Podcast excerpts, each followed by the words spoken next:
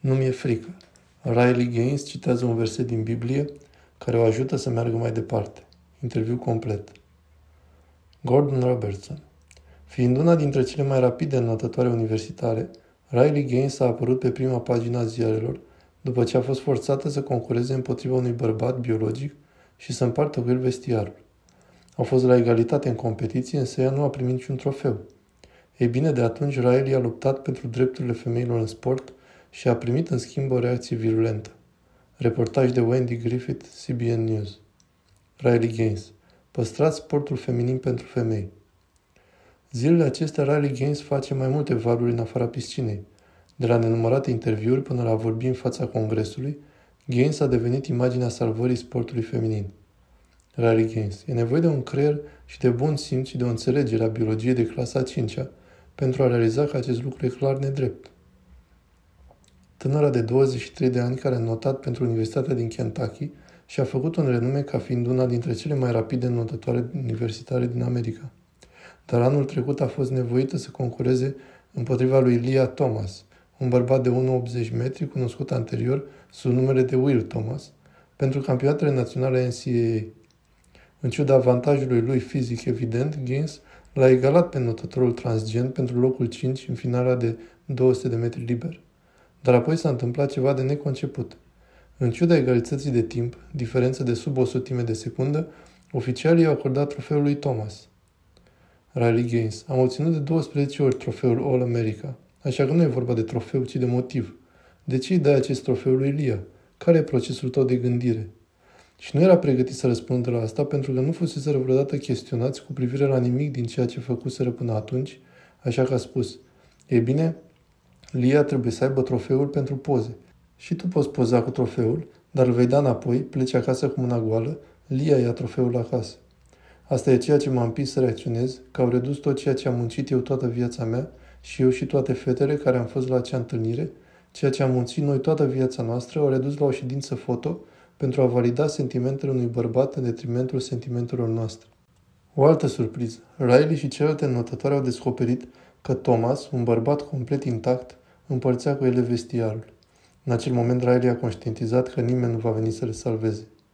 Așteptăm ca un antrenor, un părinte, un alt notător, cineva cu putere politică, cineva din cadrul NCAA, pe cineva care să ne ia apărarea. Dar apoi am realizat că dacă noi, ca atlete, nu eram dispuse să ne susținem drepturile, cum ne-am putea aștepta ca altcineva să ne sprijine? De ce a permis NCAA să se întâmple acest lucru?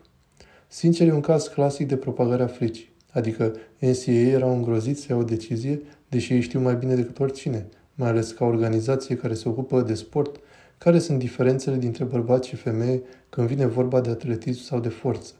Actuala politică NCAA privind persoanele transgen se diferențiază pe sporturile individuale și depinde de consiliile de conducere ale acestora, iar înotătoarele par să n-aibă nicio voce.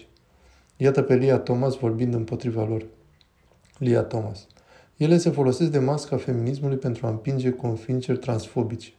Riley Gaines, adică transfobic cineva care recunoaște că există două sexe, că nu-ți poți schimba sexul indiferent ce, că femeile merită oportunități egale, siguranță și corectitudine și intimitate în vestiare și în locurile unde ne schimbăm hainele? Răspunsul meu la asta este bine, atunci ești misogin. Dacă mă numești transfobic, înseamnă că ai un dispreț total față de femei și față de unicitatea noastră fizică. În calitate de credincioasă la iertat, evident, nu există animozitate în inima mea, așa că atunci când oamenii vor să mă jignească precum Thomas și alții, reprezentanții ai democraților și alți politicieni, sunt foarte sigură pe mine și asta este datorită credinței mele. În aprilie, credința lui Riley a fost pusă la încercare în timp ce vorbea la Universitatea de Stat din San Francisco, când o mulțime de activiști transexuali au atacat-o fizic și verbal. Riley Gaines Primul lucru la care m-am gândit a fost că acești oameni par atât de plini de ură și de triști. Imediat am vrut să mă rog pentru ei. Mi-a părut rău pentru ei mai mult decât orice. Deci ai fost lovită în față, nu-i așa? Da, erau sute de oameni care strigau lucruri îngrozitoare, pe care vreau să mi le fac. Te-ai temut pentru viața ta? Evident, da. Foloseau mereu expresia vom riposta. Iar eu mă întrebam, unde am mai auzit asta? Secretarul de presă al administrației Biden, chiar cu zi înainte, a ieșit într-o conferință de presă și a spus Comunitatea noastră transgen este rezistentă, este feroce și ripostează. Și eu stau și ascult asta. E ceva ce vine de la conducere. Asta se încurajează. A doua zi, universitatea a negat atacul asupra lui Riley, numitul pașnic. Îți este frică? Nu mi-e frică să fiu jignită, să fiu atacată, ci mi-e frică să nu apară adevărul, să nu lupt pentru această generație viitoare. De asta mi-e frică. Momentan, Riley, care anul trecut s-a căsătorit cu iubitul ei din facultate și coleg de not, spune că își pune în așteptare visul de a merge la facultate de stomatologie, în timp ce își dedică timpul și energia pentru a salva sportul feminin. Până acum a depus mărturie în fața Congresului și a mai multor state, inclusiv Texas și Virginia. Ea spune că atunci când lupta devine grea, îi place să se refere la versetul ei preferat din Biblie, Roman, capitolul 8, versetul 18, că îi socotesc că pătimirile vremii de acum nu sunt vrednice de mărirea care ni se va descoperi. Și mereu am crezut că asta se aplică foarte bine la not, pentru că este cu adevărat suferință. Mă refer la acele practici. Dar îmi reamintesc în mod constant că va merita. Biblia noastră ne spune că va merita. Relatat de Wendy Griffith, CBN News, Nashville. Gordon Robertson. A fost o luptă lungă în această țară pentru finanțare egală pentru sporturile feminine din facultate. Iar acum s-a schimbat asta. Nu înțeleg acest lucru. Din punct de vedere al bunului simț, chiar nu are niciun sens. Dacă ești bărbat, ai un avantaj biologic, atât în ceea ce privește densitatea osoasă, forța musculară, înălțimea, toate aceste lucruri le ai în avantaj. Iar apoi, după ce ai trecut prin dezvoltarea ca bărbat, să spui, ei bine, acum vreau să fac tranziția și să concurez împotriva femeilor. Din punct de vedere al bunului simț, nu este corect. Și dacă vreți să protejați sporturile feminine, trebuie să ne ridicăm cu toții să spunem nu. Haide să nu facem asta.